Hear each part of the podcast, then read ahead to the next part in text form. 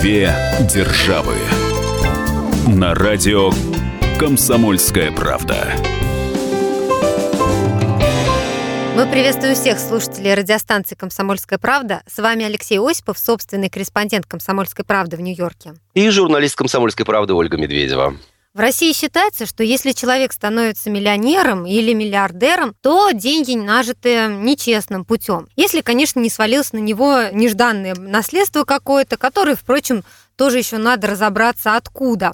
Так вот, сегодня мы поговорим о разных коррупционных делах в России и в США, тем более, что есть информационные поводы об этом поговорить и разберем их подробнее в течение нашей программы. Леш, ну сначала давай обсудим вот какой момент. Не могу я тебя об этом не спросить. Вот в Америке пришел к власти миллиардер Дональд Трамп, владелец огромного бизнеса. Откуда у Трампа миллиарды и должен, и должен ли он отказаться от них, придя в Белый дом? ну, э, миллиарды Трампом заработаны честным путем, по крайней мере, американская налоговая служба не предъявляла и не намерена предъявлять ему никаких претензий. Э, личность Трампа известна в новом свете не один десяток лет. Все его э, бизнес, империи, точнее, этапы их строительства, которые сопровождались в том числе и банкротствами, когда Трамп начинал некоторые свои проекты с нуля, были, скажем так, притчи в языцах не только СМИ, но и простого люда в течение многих лет. Соответственно, э, повторюсь, никаких вопросов по поводу происхождения его денег э, по состоянию на сегодняшний день у американцев нет. Что же касается возможного конфликта интересов, то это одна из самых горячих тем сегодня в Америке. Да, что напомню, об этом говорят? Да, напомню, что состояние Трампа сегодня оценивается почти в 4 миллиарда долларов, и это не только э, деньги на книжки, как привыкли говорить мы, но и роскошные объекты недвижимости, э, среди которых и отели, и казино, и магазины, и поля для гольфа, и разного рода инвестиционные проекты, и, в конце концов, доли в самих компаниях, которые принадлежат и управляют Трампом. Поэтому не исключено, что э, он будет заботиться и о процветании своей бизнес-империи, принимая те или иные уже президентские, то есть политические решения э, в пользу, нет, не Америки, а э, Trump Organization, той самой главной, главной компании Трампа. Справка на радио «Комсомольская правда». Совсем скоро в Белый дом въедет миллиардер Дональд Трамп. Комсомолка узнала, какой недвижимостью владеет будущий президент Америки. Нынешнее состояние Трампа более 3,5 миллиардов долларов. Он владелец строительного конгломерата Trump Organization, а также и горной и гостиничной компании Trump Entertainment Resort. Плюс ему принадлежит огромное число роскошных объектов недвижимости. Два небоскреба в Нью-Йорке, поместье в Палм-Бич во Флориде, отели, казино, магазины, поля для гольфа. Трамп умудрился даже свою козырную фамилию, а Трамп переводит переводится с английского как «козырь», превратить в средство заработка. Он получает немалые деньги за то, что его имя всего лишь красуется на фасаде престижных отелей и жилых комплексов по всему миру, в строительстве которых он мог быть всего лишь небольшим соинвестором. География активов Трампа чрезвычайно широка. Великобритания, Азербайджан, Панама, Доминиканская республика и Южная Корея, Турция и Филиппины. Не исключено, что она еще шире. Справка на радио «Комсомольская правда». Американское законодательство обязывает избранных президентов и назначенных вице-президентов публично раскрывать всю информацию касательно э, принадлежащего им имущества. Но это Трамп уже... аналог нашим декларациям? Да, э, точнее, э, это, скажем так, декларация о э, не уплате налогов, а декларация о наличии тех или иных активов у конкретного человека и э, членов его семьи, в данном случае супруги и детей, детей несовершеннолетних. Но вот подавать э, в отставку с должности руководителя собственной компании или передавать активы в управление третьей стране, в Америке такого закона нет. Хотя в, Амери... хотя в других э, развитых странах мира есть четкое понимание того, что конфликтов бизнеса и политических интересов не должно э, быть. Э, то есть, э, например, в той или иной европейской стране человек не бедный избирается президентом или премьер-министром. Согласно законодательству этой страны, он передает все его активы, например, доли в компаниях, пакеты ценных бумаг в так называемый слепой траст траст – это доверительный фонд, а слепой э, означает, что все э, средства передаются в управление независимому менеджеру, на деятельность которого оказывать влияние нельзя, и более того, невозможно осуществлять даже ежедневный мониторинг за тем, как это управление происходит. Определенный риск, безусловно, есть, но профессиональные компании, как правило, редко допускают проколы, и, в общем, человек, ставший президентом или премьер-министром, он от этого не особо страдает. В Америке подчеркну, такого закона нет, и э, фактически Трамп, придя в Белый дом, может оставаться генеральным директором э, своих компаний. Две державы на радио «Комсомольская правда». Скажи, а вот что по этому поводу говорил Трамп раньше и что говорит сейчас вот по поводу того, что ему придется отказаться от чего-то. В ходе предвыборной кампании Трамп говорил, и, конечно же, эти вопросы возникали и на пресс-конференциях, и на предвыборных митингах, и при общении с прессой, что когда наступит день, тогда Трамп и примет решение. День или час X уже наступил, у Трампа новый титул, избранный президент, но он пока продолжает отмалчиваться на эту тему, и это вот как раз и вызывает некоторые смущения или даже подозрения, хотя одно заявление уже прозвучало. Трамп сказал, что контроль за принадлежащими ему корпорациями он передаст своим детям, среди которых вот выделяется Иванка Трамп, его дочь, ее бизнес-таланты, ну, скажем так, неоспоримы. Она сама по себе состоявшийся бизнесмен. С малого, скажем, возраста она начала принимать участие в работе компании отца, представляла проекты. И, кстати,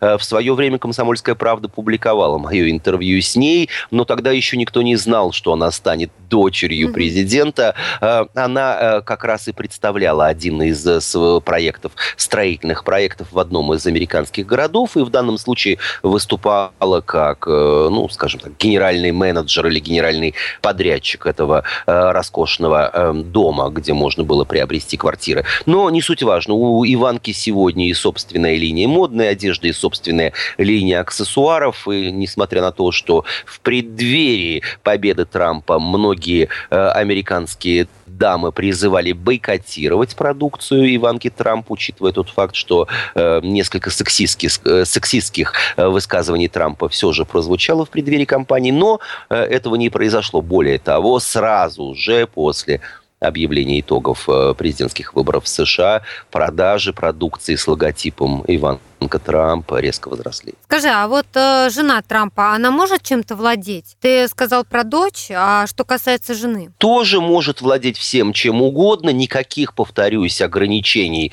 э, и или условий э, в американском законодательстве на эту тему нет, но э, напомним, что Трамп уже не первый раз э, ходил под венец, и новая первая леди, его третья жена, хорошо известно, что Трамп, обжегшись на молоке, дует на воду, он подписывает со всеми своими невестами, а потом уже и женами брачные контракты, согласно которым в случае развода супруги могут рассчитывать э, на определенную часть э, имущества или конкретные э, оговоренные денежные выплаты. В случае с Мелани Трамп известно, что до прихода в очаг или очагу, семейному очагу Дональда Трампа у нее практически ничего не было, ну, по сравнению с тем, что есть у него. Все остальное оговаривает брачный контракт, да и сама э, будущая первая леди, пока еще будущее, э, говорит о том и говорила о том, что она является всего лишь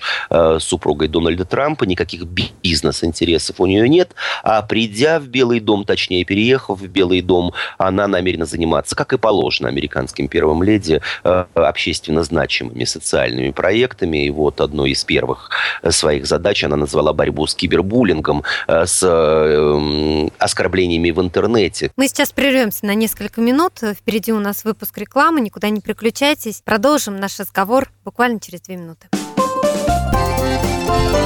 Две державы.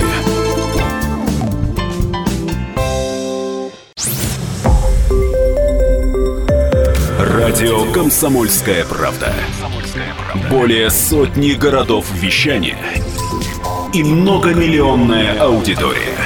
Хабаровск 88 и 3 FM. Эм. Тюмень 99 и 6 FM. Эм. Кемерово 89 и 8 FM. Эм. Москва 97 и 2 FM. Слушаем всей страной. Две державы. На радио «Комсомольская правда». С вами Алексей Осипов, Ольга Медведева, и в этой части нашей программы мы э, поговорим о громких коррупционных делах. В этом году в России раскрыли очень много подобных э, историй, и мы подготовили справку по этому поводу. Давайте ее послушаем. Справка на радио «Комсомольская правда». 14 ноября министра экономического развития России Алексея Улюкаева задержали при получении взятки. По версии следствия, он вымогал 2 миллиона долларов за положительное заключение по сделке Роснефти, которая приобрела 50% акций компании «Башнефть». Борьба с коррупцией на столь высоких уровнях уже не уникальна. Только за последний год возбудили несколько громких уголовных дел. В конце июня в московском ресторане задержали губернатора Кировской области Никиту Белых. Его доставили в Басманный суд, где он был арестован по подозрению в незаконном получении 400 тысяч евро. Предполагается, что эти деньги он получил за помощь компании «Нововятский лыжный комбинат» или сохозяйственная управляющая компания, а также за общее покровительство и попустительство. 28 июля президент России Владимир Путин снял Белых с поста губернатора Кировской области. В июле 2016 ФСБ задержала высокопоставленных сотрудников Следственного комитета России.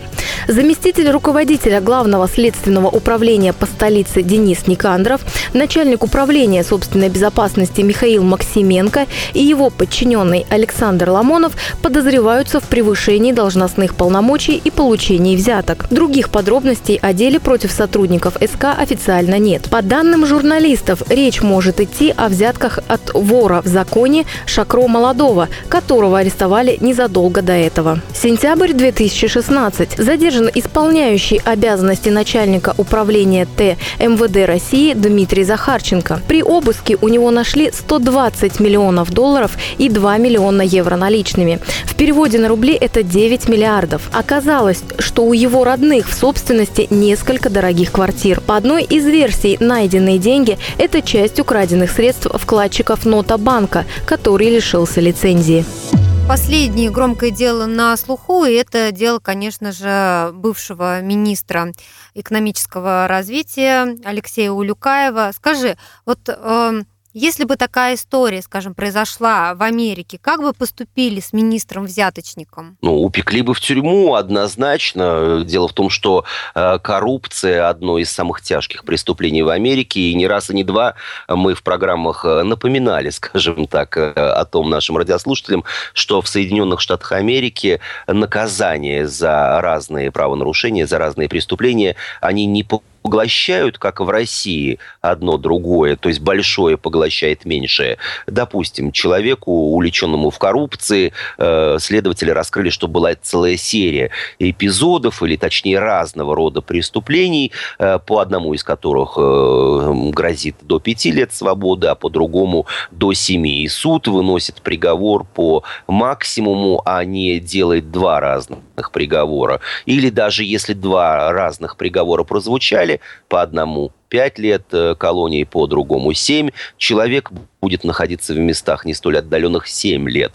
В России больший срок поглощает меньший. В Америке это все суммируется. Более того, по в смысле, э, ряду... 7 а плюс еще сколько-то? Плюс, разумеется, именно поэтому мы нередко слышим э, режущие, казалось бы, ухо э, новостные сообщения по поводу того, что тому или иному преступнику американский судья присудил 150 лет лет тюрьмы. На самом деле это не один приговор, точнее чаще всего это не один приговор, а сроки, э, которые обозначил суд по разным эпизодам, по разным составляющим какого-то громкого дела, все это суммируется, и человек отправляется в тюрьму именно на то количество лет, которое получилось в результате сложения одного или нескольких сроков. Ничего себе. Ну, это а, да. серьезно, да. Да, это серьезно. Ну, вот из недавних громких коррупционных скандалов в Америке на федеральном федеральном уровне, потому что, э, конечно же, дела разного рода,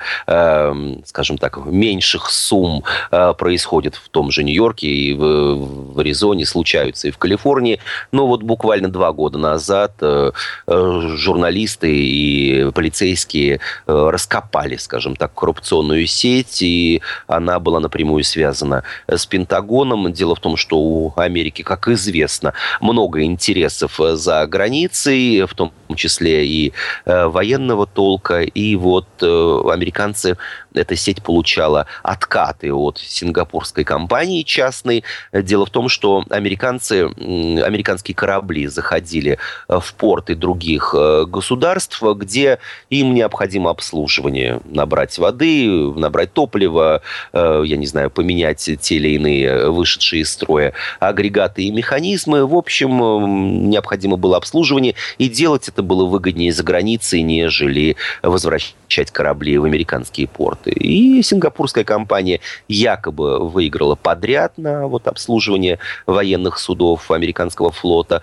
И свои, свои откаты э, представители Пентагона получали и в виде наличных денег, ну и в виде разного рода услуг, в том числе, например, и элитных э, проституток. Э, выявили огромные финансовые нарушения, полетели не только э, погоны, но и, будем считать, головы. Э, часть коррупционеров уже приговорена судом к различным э, срокам тюремного заключения. По части дел расследование продолжается. Леш, ну вот у меня вопрос такой. А, смотри, если суммируют там, да, а, вот эти сроки, то ведь таким образом может и получиться пожизненный срок, верно? Оль, а что тебя смущает в сроке, ну, скажем так, 300 лет в тюрьме? Да, здесь не звучит э, пожизненное заключение определения, но шансы на то, что человек до своей смерти выйдет из тюрьмы при условии, что ему назначили 100, 200 или 300 лет, угу. практически равняются нулю. Две державы на радио «Комсомольская правда». Как освещают подобные дела в СМИ? Насколько они дают правдивую информацию, если речь касается, ну, скажем, о таких достаточно высокопоставленных лицах? Сложно ответить однозначно на этот вопрос. В Америке СМИ также не чужды политизированности, они также могут быть э, и по большей части являются частными, э, то есть выражают интересы либо определенного человека, либо определенной партии, либо определенных групп, и самое главное это масштаб масштаб э, скандала, конечно же, если речь идет ну, о происшествии такого э, толка на территории или в рамках какого-то конкретного штата, то э, звучание на всю страну э, будет обеспечено только при условии, что результатом коррупционного скандала будут э, цифры с шестью или девятью нулями. Э, все остальное, конечно же, это федеральный, все американский уровень, и э, надо отметить, что Э,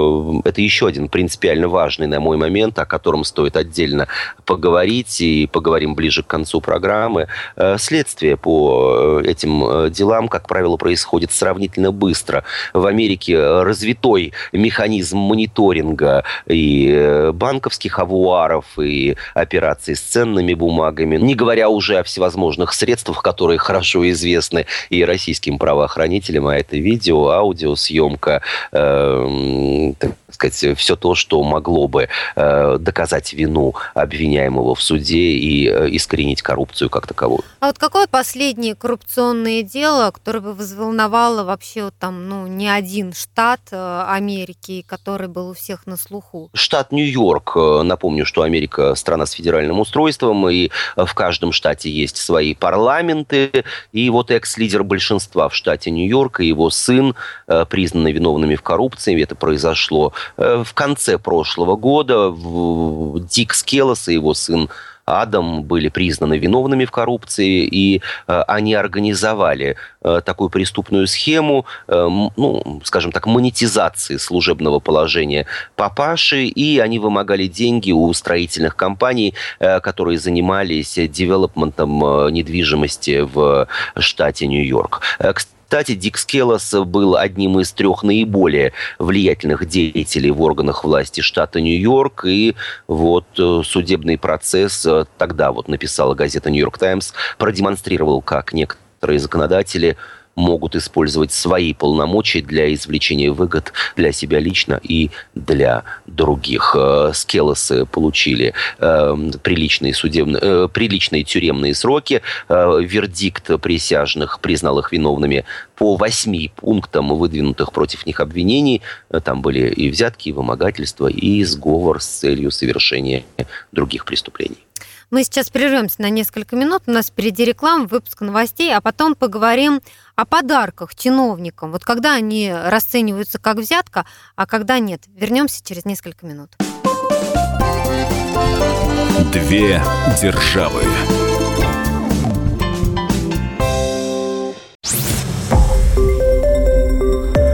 Радио «Комсомольская правда». Более сотни городов вещания – и многомиллионная аудитория.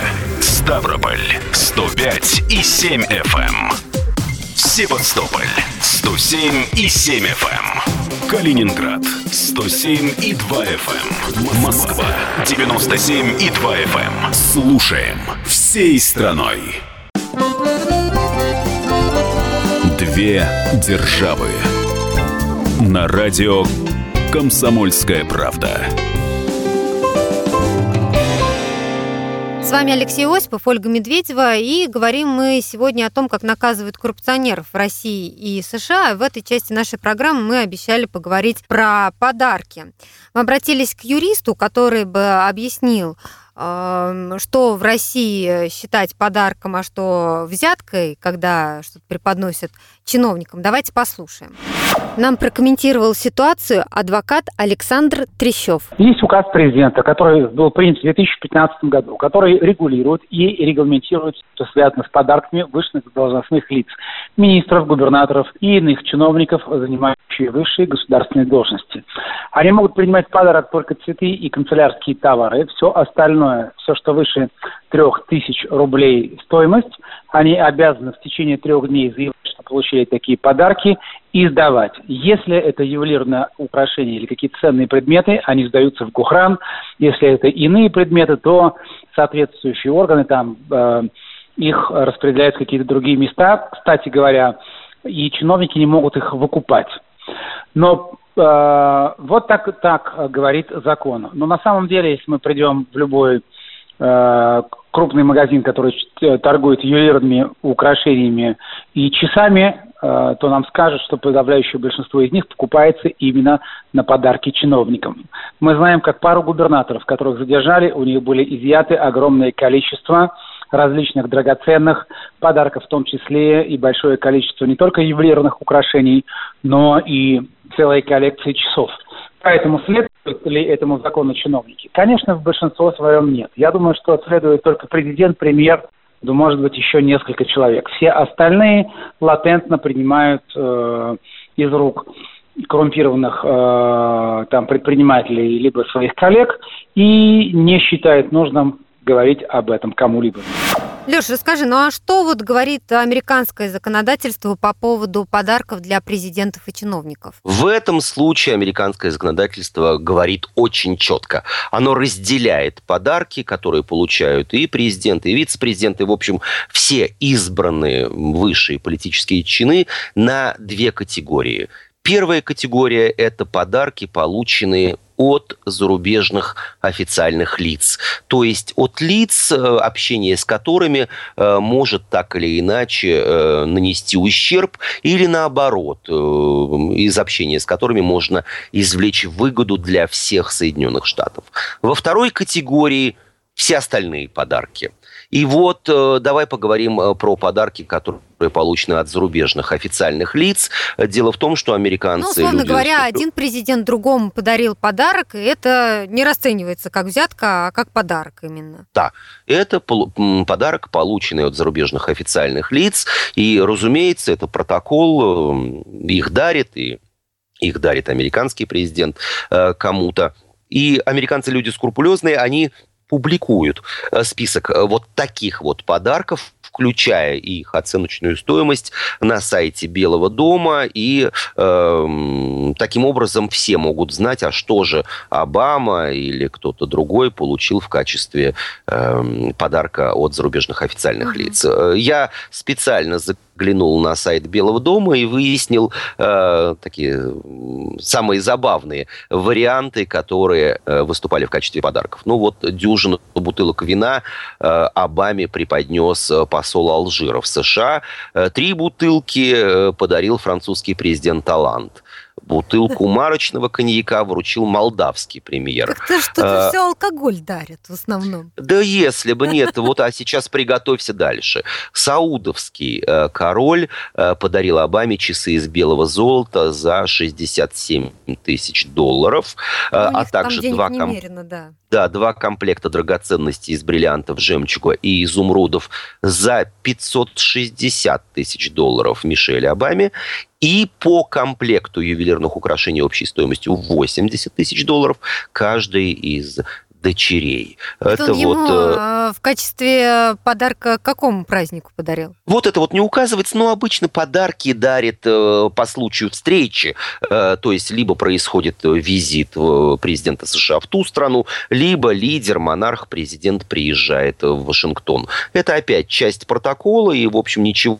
постыдного в этом нет. Но дело в том, что вот подарки первой категории, о которых мы только что говорили, если их стоимость превышает определенные рамки, то они считаются даром всему народу США и направляются в Национальный архив. Это совершенно не значит, что они там спрятаны навеки. Во-первых, делаются выставки, а во-вторых, после ухода в отставку в Америке есть традиция, э, когда э, в Америке, э, в России эта традиция тоже получает свое развитие. После ухода в отставку президент имеет право на открытие там, где он выбирает, президентской библиотеки. Вот таковая открылась и в Екатеринбурге президент президентская библиотека, центр Ельцина. И можно попросить эти подарки для э, президентской библиотеки, чтобы они выставлялись там. При этом они все равно находятся на бюджете э, государства и продолжают считаться даром всему народу США. Две державы на радио «Комсомольская правда». Уж если очень хочется купить, а стоимость э, конкретного подарка велика, то его, во во-первых, нужно за него нужно заплатить деньги, упомянуть в налоговой декларации и выкупить вот за собственные э, кровные сбережения. И вот в 2012 году тогда Хиллари Клинтон была главой э, Газдепа, главой американского внешнеполитического ведомства. Она заплатила 970, 970 долларов в казну за нитку жемчуга. Ей подарила э, эту нитку лидер оппозиции Мьянмы Аун Сан Суджи. Ну, видимо, встреча двух женщин была трогательной, и э, личность э, Аусан Суджи, она, в общем, э, привлекает к себе внимание. Возможно, Клинтон и Джи связывают дружеские отношения. В общем, она решила эту нитку оставить себе на память, напомнив, внеся за нее 970 долларов в бюджет США. Справка на радио «Комсомольская правда». Очень часто российские главы государств получают весьма экзотичные подарки. Работники президентской администрации вспоминают, как однажды прямо в Кремль привезли живого медведя в подарок Борису Ельцину. Косолапова почти сразу отправили в зоопарк. Владимиру Путину тоже не раз дарили животных. Множество собак, а еще лошадь, крокодила и тигренка. Еще в подарок Путину в Челябинске вывели особый сорт помидоров. А известный артист Геннадий Хазанов преподнес Владимиру Владимировичу точную точную копию императорской короны, подлинник которой хранится в алмазном фонде. Первый президент Советского Союза Михаил Горбачев однажды получил от американского лидера Рональда Рейгана автомобиль «Пентиак». А что касается более мелких чиновников, на уровне там, ну, глав штатов, например, да, вот им Все то же самое. Ага. Подарки, если получены от зарубежных официальных лиц, первая категория, все остальные это все остальные. И вот по поводу всех остальных. Все остальные подарки можно оставить себе, неважно какова их стоимость. Главное их задекларировать. Э, задекларировать в декларации налоговые, задекларировать, как правило, у каждого губернатора, у каждого выборного чиновника есть сайт, есть своя канцелярия, соответственно, есть свое финансовое ведомство. И вот для того, чтобы, ну, что называется, не морочить себе голову, не создавать какие-то прецеденты в плане обвинений в коррупции, как правило, все эти подарки фиксируются, э, фиксируются в плане э, составления определенной сметы, оценки и передаются благотворительным организациям. Поэтому, опять же, если возвращая э, к американским президентам, э, то дарит им все, и шкатулки, и сервизы, и вот, например, Мишель Обаме дарили э, скатерти и, в общем, огромное количество то, что мы называем вот безделушками. И список подарков, он обязательно, напомню, публикуется, и вместе с полным описанием э, придает согласке его оценочная стоимость и э, причина получения подарка. И, опять же, забавный момент э, на сайте Белого дома, вот причина получения подарка, обстоятельства получения звучит э, забавным образом. Отказ от подарка мог бы создать сложности в отношениях правительства США и дарителя. То есть ну, не вот может такая... отказаться от подарка? Да, не может. Хотя были подарки экзотические. Э, вот Теодору Рузвельту в свое время э, эфиопы подарили зебру и льва китайцы подарили панду Ричарду Никсону. Джорджу Бушу как-то прислали из Аргентины 150 килограмм свежей баранины. Ну вот, э, честно говоря, правда, мы сейчас э, перенесемся еще и на зеленый континент. Э, один австралийский министр вручил главе Белого дома страховой полис, который гарантирует застрахованному финансовое возмещение в случае нападение на него крокодила. Такой подарок тоже зафиксирован э, протокольной службой Белого дома. Ему была дана оценка, и он ушел в архив. Пока, правда, неизвестно, наступал ли страховой случай и какая компенсация была выплачена. Ну а животных-то куда? В зоопарк отправляли? Конечно. Мы сейчас прервемся на несколько минут. Впереди у нас выпуск рекламы, а потом продолжим наш разговор. Две державы.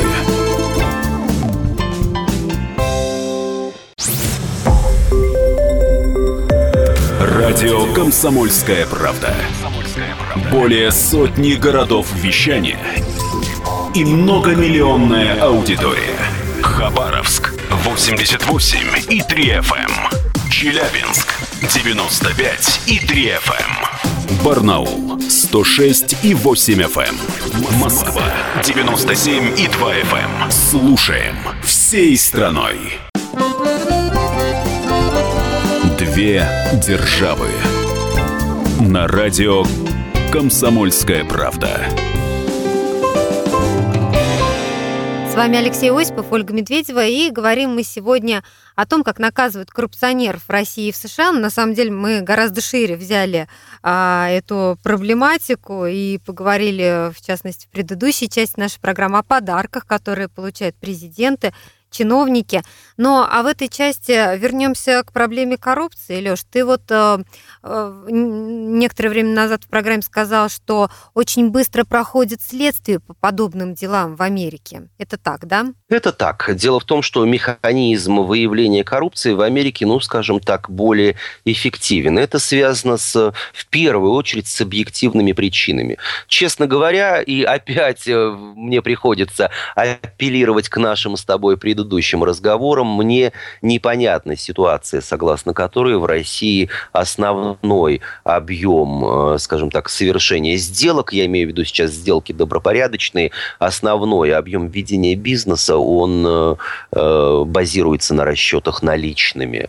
Ни введение национальных платежных систем, ни работа от крупных э, компаний, э, которые э, выпускают э, собственные кредитные карты под своим брендом, почему-то как-то не изменили ситуацию в России в плане того, что россияне всех мастей, я имею в виду и обычные граждане, и крупные бизнесмены, предпочитают работать с наличными. Это один из главных, на мой взгляд, элементов того, что от коррупции или от обвинений в коррупции ну, сравнительно легко скрыться, потому что, с одной стороны, конечно же, следователям куда проще в плане экономии времени поймать человека за руку с кейсом наличных долларов или рублей, с другой стороны, им нет никакой необходимости в данной ситуации рассматривать ход э, движения финансовых потоков по тем или иным счетам. Э, казалось бы, без наличку найти сложнее. Но с другой стороны,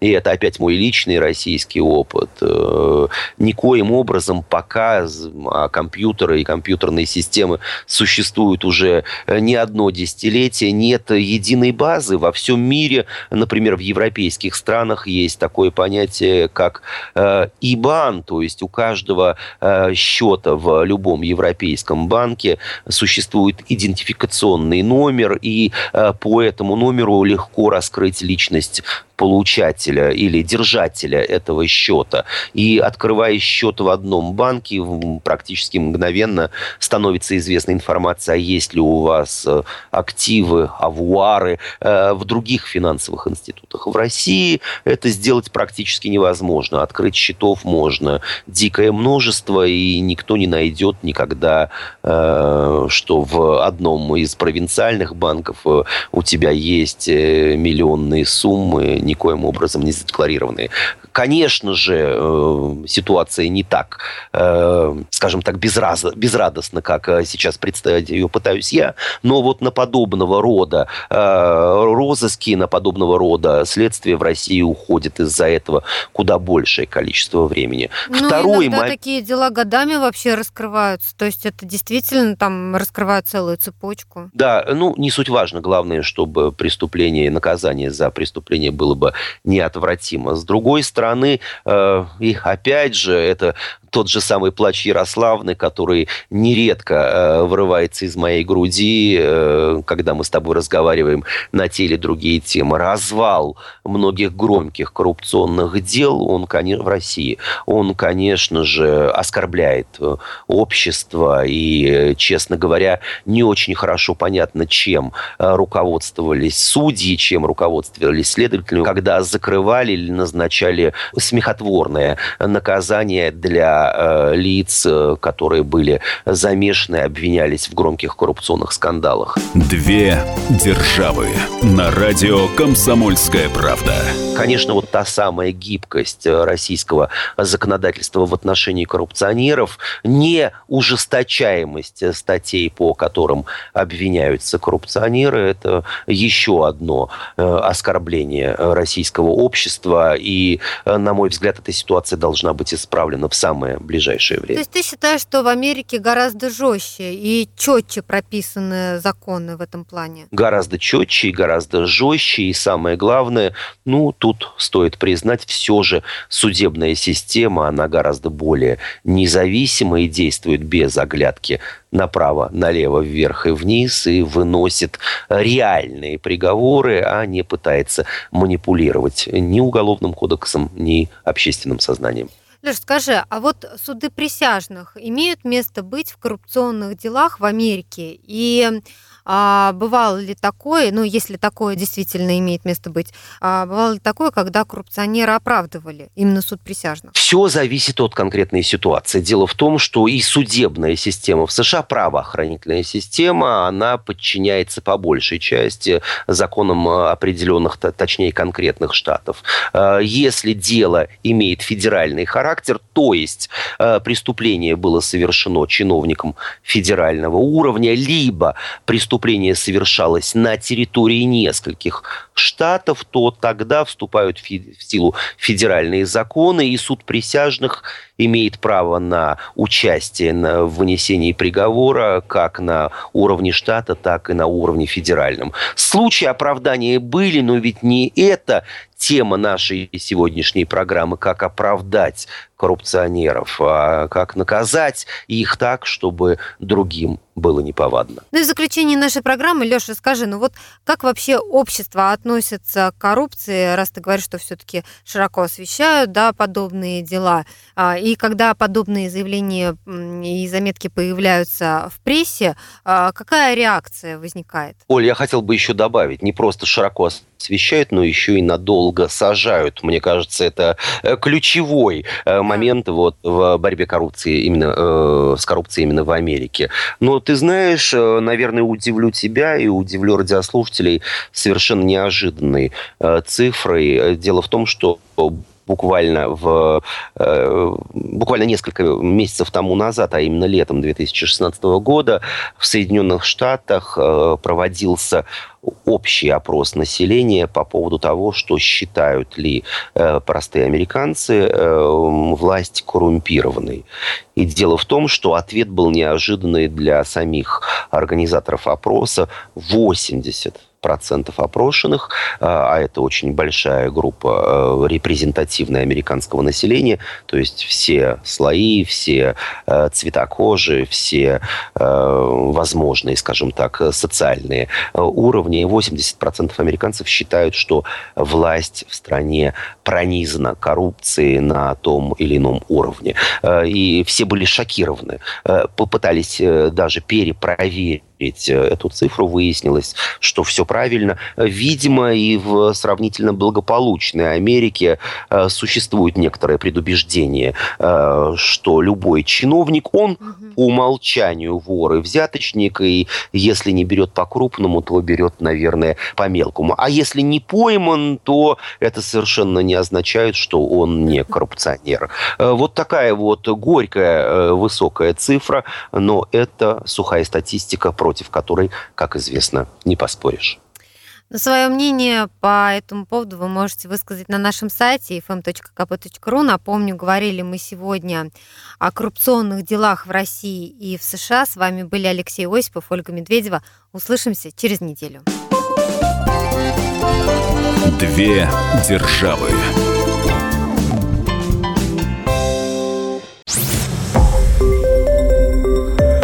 Радио «Комсомольская правда». Более сотни городов вещания и многомиллионная аудитория. Таганрог 104 и 4 FM. Эм. Ставрополь 105 и 7 FM. Эм. Тюмень 99 и 6 FM. Эм. Москва 97 и 2 FM. Слушаем всей страной.